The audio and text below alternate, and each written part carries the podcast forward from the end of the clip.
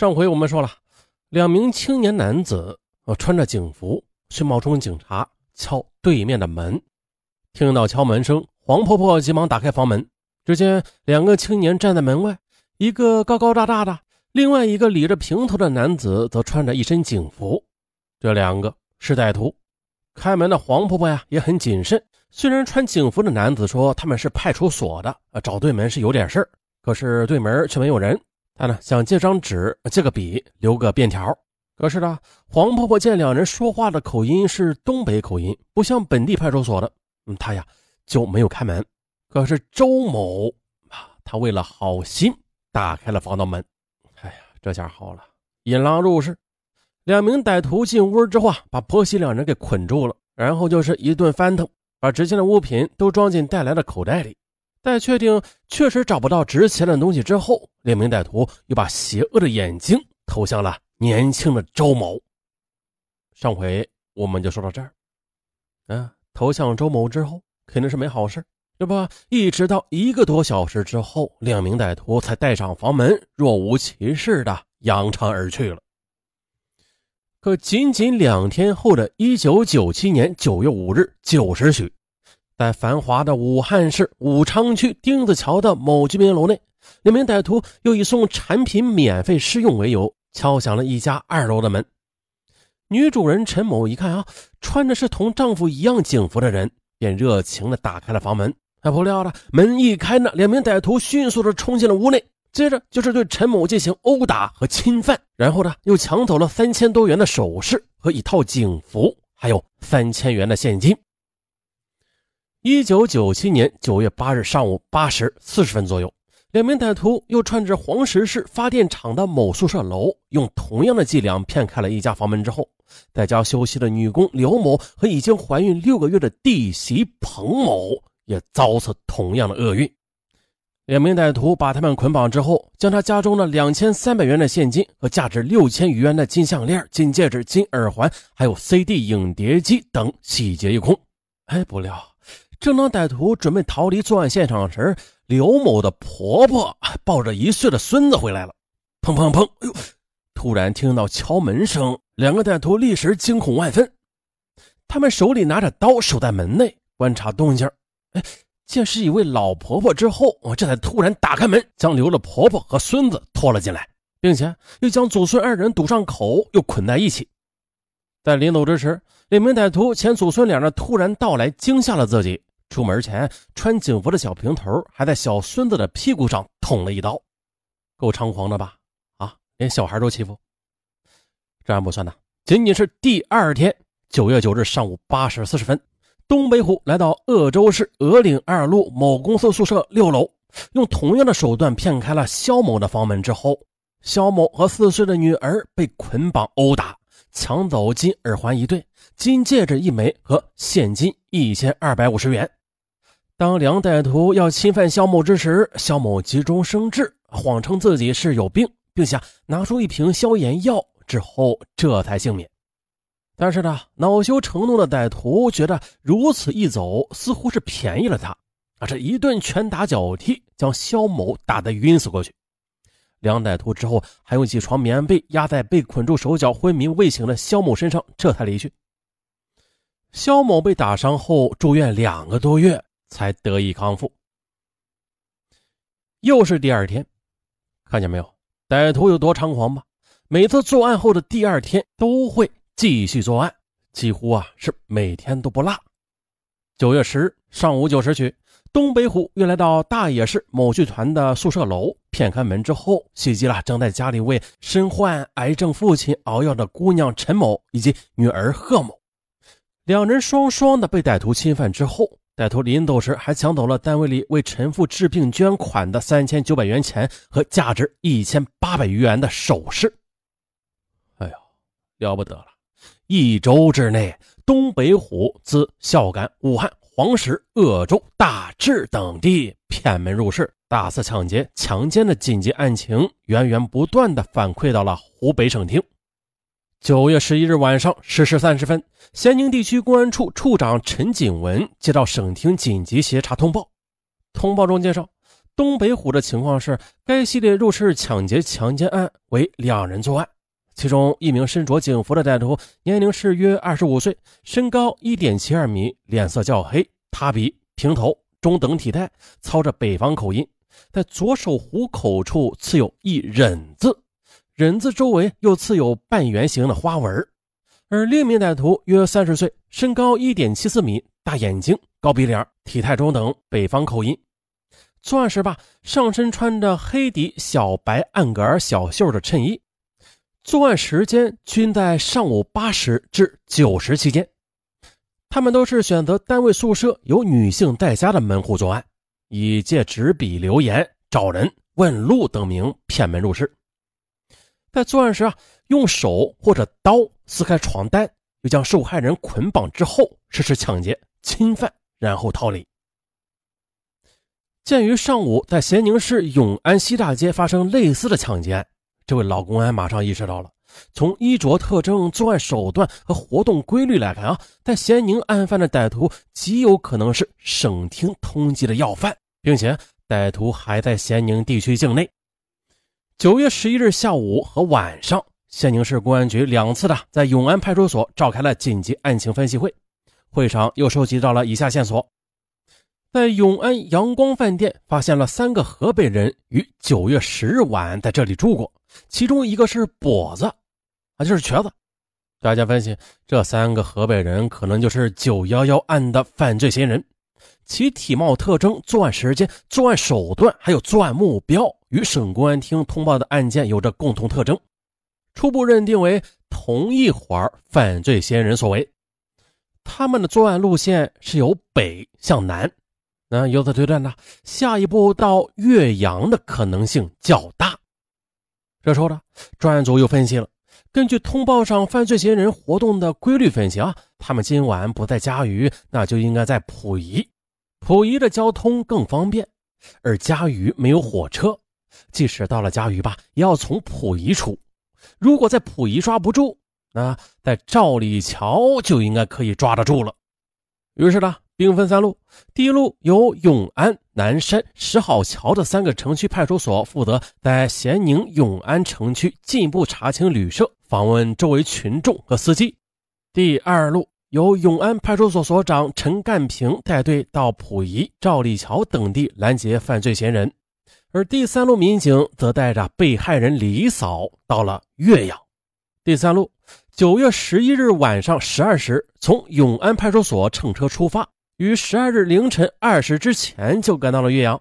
到达岳阳之后啊，他们先在岳阳火车站的两个候车室，又在候车广场的快餐点巡视了一遍，最后再去岳阳火车站五百米远的公路上守候。天亮后，请岳阳治安检查站协助读卡辨认，但是查无所获。到了晚上，大家又分析了，这犯罪嫌疑人是流窜作案，打一枪换一个地方。那今晚在溥仪住宿的可能性是很大的，而他们对溥仪的地形又不熟悉，必然呢要了解车站的情况，因此呢很可能就住在车站附近。于是决定了，一是刑警配合城区六个派出所对所有旅店、宾馆、招待所进行清查；二是加强巡逻和设关堵卡；三。是治安科组织力量对城区的发廊、舞厅、录像厅、桑拿浴室、夜市、车站、码头进行清查。四是保卫科和各管段民警一起啊，分别下到居委会和内保单位落实值班布控工作，防止嫌疑人继续作案。五是交警向出租车司机通报犯罪嫌疑人的体貌特征，让司机注意发现犯罪嫌疑人进入或者逃离溥仪。好家伙！全城皆兵，这还有跑吗？鲤鱼桥派出所位于火车站附近，干警他们啊依次查清了总工会招待所、体育招待所和铁路招待所，结果一无所获。这时已经是十二日凌晨一时了，但是大家仍是信心十足的来到了公路局招待所。这个招待所有两栋房子。在靠近公路边的那栋啊，没有发现犯罪嫌疑人。另外一栋紧靠山边啊，比较隐蔽。一楼是车库，二楼是旅社。听那位三十多岁的服务员讲了，今晚这栋房子既有熟人带来的客，也有外地来的客，有三个房间，有客人住。接着，六个干警自然的分成了三个组，每组两人，同时盘查这三个房间。邱海国与鲤鱼桥派出所的小魏站在过道上，让服务员喊二零七房间的门。啊，门开了，出来一个双腋下夹着拐杖的残疾人。邱海国问了：“你是哪里人呢？”残疾人操着北方口音回答：“啊，河北人。”来溥仪搞嘛事啊？啊啊，来做建材生意的。嗯，那你们一起有几个人呢？三个人。那两个呢？呃，在房间里睡着呢。只见这间房子只有两个床，他们三人呢将两个床合并在一起。仔细看去呢，房间内的杯子盘子很是狼藉啊，不像是做生意的人。这时呢，机警的邱海国发现桌上有一把五寸长的水果刀。他走上前扒拉了一下，只见这把刀跟地区公安处的紧急通报中讲的水果刀的长度差不多。于是他又加快频率的问睡在床上的年轻人：“你呢？你是哪里人？来溥仪有事搞嘛事？”哎，他的回答跟拄着拐棍的跛子的回答是一样，来做建材生意的。那你有身份证没有啊？呃，没有。啊，这是的。邱爱国又发现了，他手上有个蓝墨水印上去的“忍”字。邱海国想，哪有这么巧的事啊？说的是北方话，带有水果刀，手上又有个“忍”字。哼，还跟我们装呢！他向小魏做了个眼色，用溥仪方言与他轻轻说了一句：“快，把外面四个人喊进来。”接着，马四海、宋建国等四人连忙进房。六个公安人员站在床的两边。准备对付睡在床上的两个犯罪嫌疑人，掀开被子，每三人对付一人。邱国海把被这么一掀，发现啊，这两个人都没有穿睡衣，并且皮肤较黑，其中啊，手上有忍字的没有穿裤子。他连忙反抗：“哎，你你们做嘛事啊？”邱海国亮出工作证，哎，这时又发现啊，柜子里边有一件三级警司的警服，还有一部中文 BP 机。大家都有百分之百的把握了，于是用皮带把三个人绑的是结结实实的。接着，在他们房内又搜出了现金一万四千九百元，还搜出了七块手表、七条金项链、一条珍珠项链、两个金手镯、六枚戒指、三副耳环以及收音机、录放机、VCD 光盘等。经过偷审，终于是弄清了这伙犯罪分子的身份和这次作案的来龙去脉。拄拐杖的跛子叫左占强，男，出生于一九六三年十月二十日，河北省丰润县人，曾经因为诈骗被判刑九年。他开始是拒不承认犯罪事实的，说自己是做生意的，是别人请来看行李的，每天三十元啊，说自己并不认识另外两个人。另外两个人是亲兄弟，兄叫金明哲。出生于一九六七年一月二日，吉林省永吉县人。弟叫金永哲，出生于一九七三年四月三日。因为与左战富是老友，便将户口迁往了左战富处。而金明哲和金永哲两兄弟是因为偷盗被分别判刑五年和三年。九月十七日，专案小组行程五千多公里，先后来到吉林、河北、河南、湖北等四省的十县市。走访了被害人，共询问二百多人次，收集补充证据一百五十份，又侦破了这伙人没有交代的二起特大抢劫案，并且把被抢劫的财物一一的如数的退还给被害人。警方在调查后还发现了，金明哲在石家庄的南长街开了一家民族风味小吃馆，这金永哲在永安街开了娜娜发廊。左战富则在工农路开了吉雅发廊，哎，这三个店铺啊相距不远，都属于石家庄桥西区。左战富他有点文化，原来是结过婚的，后来离婚了。金明哲呢已经结婚，而金永哲准备在十月一日结婚。也就是这个金永哲，他到岳母家里商量婚期时，岳母说了：“你一无钱，二无住房，三无工作，没有任何结婚的条件，你怎么结婚呀？”他就去找同胞哥哥金明哲借钱，啊，金明哲也没有钱，于是两兄弟就去找了左战富。八月二十八日的，他们三人在风味小吃馆喝酒，酒过三巡，左战富说：“这钱倒是有办法搞到，看你们敢不敢去搞了。”金永哲说：“行啊，只要能搞到钱，干什么都行。”左战富又说：“嗯，你不是前几天看过电视吗？那个电视剧里有人穿着警服抢宾馆的钱。呃，不是，我不识字儿，又说不好普通话，我怎么好去抢宾馆的钱呢？”